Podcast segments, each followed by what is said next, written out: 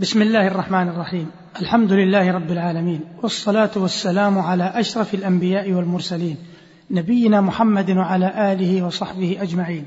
أيها المستمعون الكرام سلام الله عليكم ورحمته وبركاته. أما بعد فإن الحديث في هذه الحلقة سيدور حول مسألة في إجابة الدعاء من عدمها. فمما ينبغي أن يعلم أن استجابة الدعاء في الأصل دليل على صلاح المرء وتقواه. ولكنها لا تدل أحيانا على ذلك فقد تكون استدراجا أو لحكمة. كما قال الله تعالى أفرأيت الذي كفر بآياتنا وقال لأوتين مالا وولدا؟ أطلع الغيب أم اتخذ عند الرحمن عهدا؟ كلا سنكتب ما يقول ونمد له من العذاب مدا ونرثه ما يقول ويأتينا فردا. ومن قبل استجاب الله تعالى دعاء الشيطان. قال تبارك وتعالى في حقه قال رب أنظرني إلى يوم يبعثون. قال فإنك من المنظرين. فكونه عز وجل أجاب إبليس سؤله وأنظره إلى يوم القيامة ليس ذلك إكراما لإبليس بل إهانة له ليزداد إثما فتعظم عقوبته ويتضاعف شقاؤه وعذابه. إضافة إلى ذلك فإن الله عز وجل جعله محكا يتميز به الخبيث من الطيب.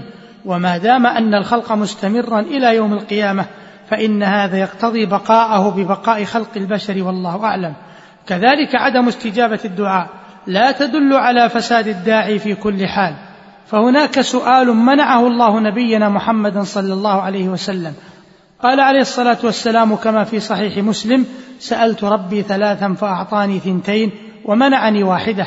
سألت ربي ألا يهلك أمتي بالسنة فأعطانيها وسألته ألا يهلك أمتي بالغرق فأعطانيها وسألته ألا يجعل بأسهم بينهم فمنعنيها.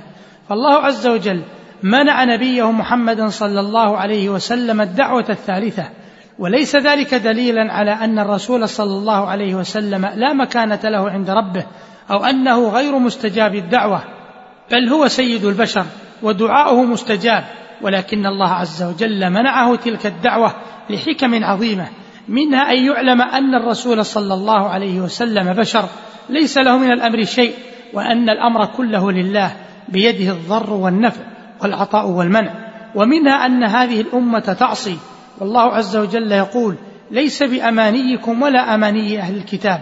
من يعمل سوءا يجز به ولا يجد له من دون الله وليا ولا نصيرا.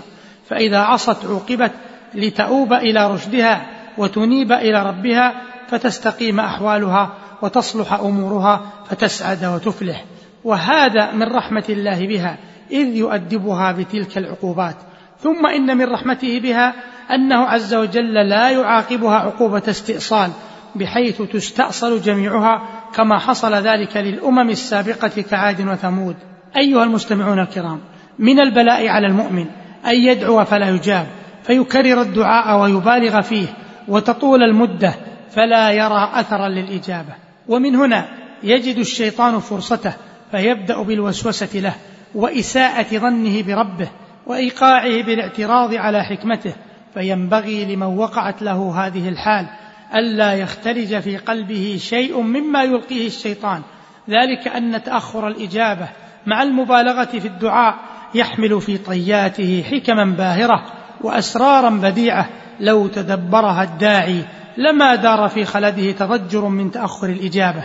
وفيما يلي ذكر لبعض تلك الحكم والأسرار التي يجمل بالداعي أن يتدبرها ويحسن به أن يستحضرها إذا دعا وتأخرت إجابة الدعاء عنه.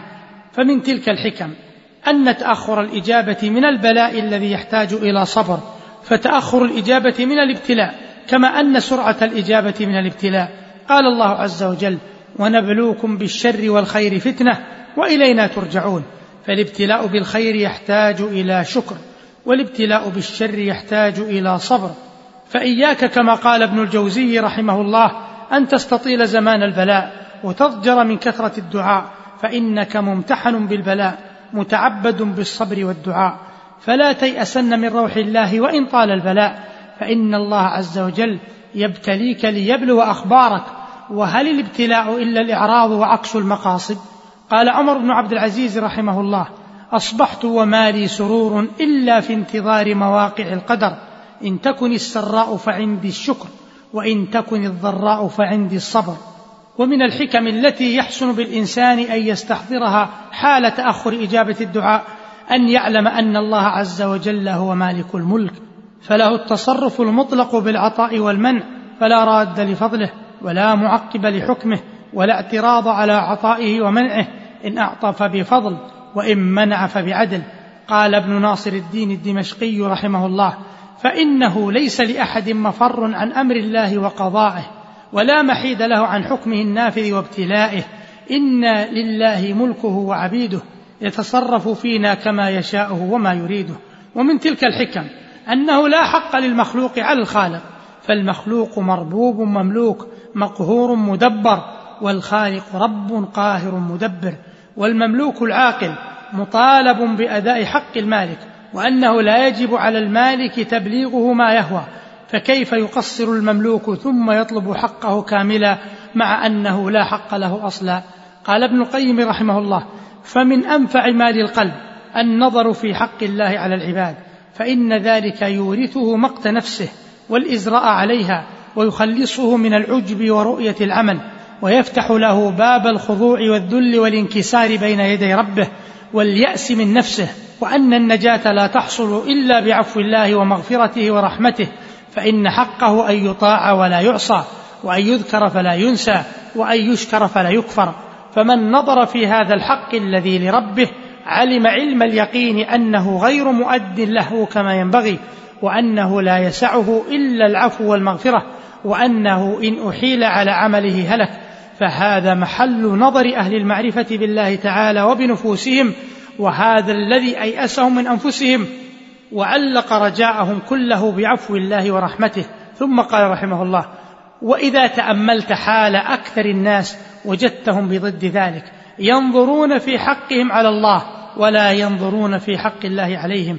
ومن هنا انقطعوا عن الله وحجبت قلوبهم عن معرفته ومحبته والشوق إلى لقائه والتنعم بذكره وهذا غاية جهل الإنسان بربه وبنفسه.